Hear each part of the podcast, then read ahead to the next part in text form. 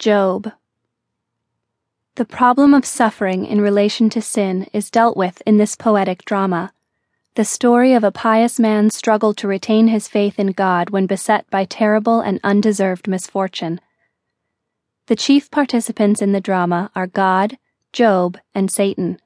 The problem dealt with is why do the godly suffer? There was a man in the land of Uz whose name was Job and that man was perfect and upright, and one that feared God and eschewed evil. And there were born unto him seven sons and three daughters. His substance also was seven thousand sheep, and three thousand camels, and five hundred yoke of oxen, and five hundred she asses, and a very great household, so that this man was the greatest of all the men of the east. There is a council in heaven when the Lord gives Satan leave to test the faith and integrity of Job. Now there was a day when the sons of God came to present themselves before the Lord, and Satan came also among them. And the Lord said unto Satan, Whence comest thou?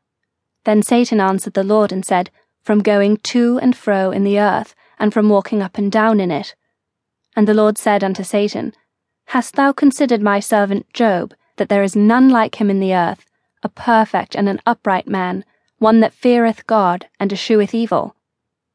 Then Satan answered the Lord and said, Doth Job fear God for naught?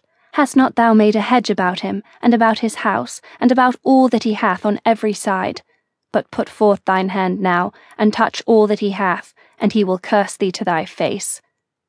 And the Lord said unto Satan, Behold, all that he hath is in thy power only upon himself put not forth thine hand. The trials of Job. Suddenly great blows fall upon Job. The Sabaeans steal his cattle and kill his men. Lightning destroys his sheep.